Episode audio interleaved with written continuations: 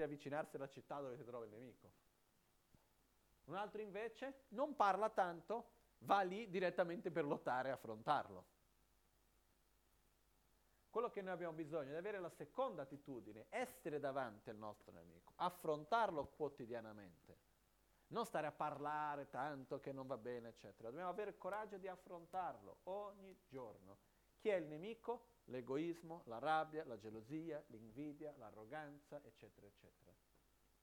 Perciò dobbiamo avere il coraggio di affrontarlo, perché se non abbiamo il coraggio non riusciremo mai a distruggerlo. Tutto lì. E lo daremo sempre e solo più forza per lui stesso. Ok? So the next verses.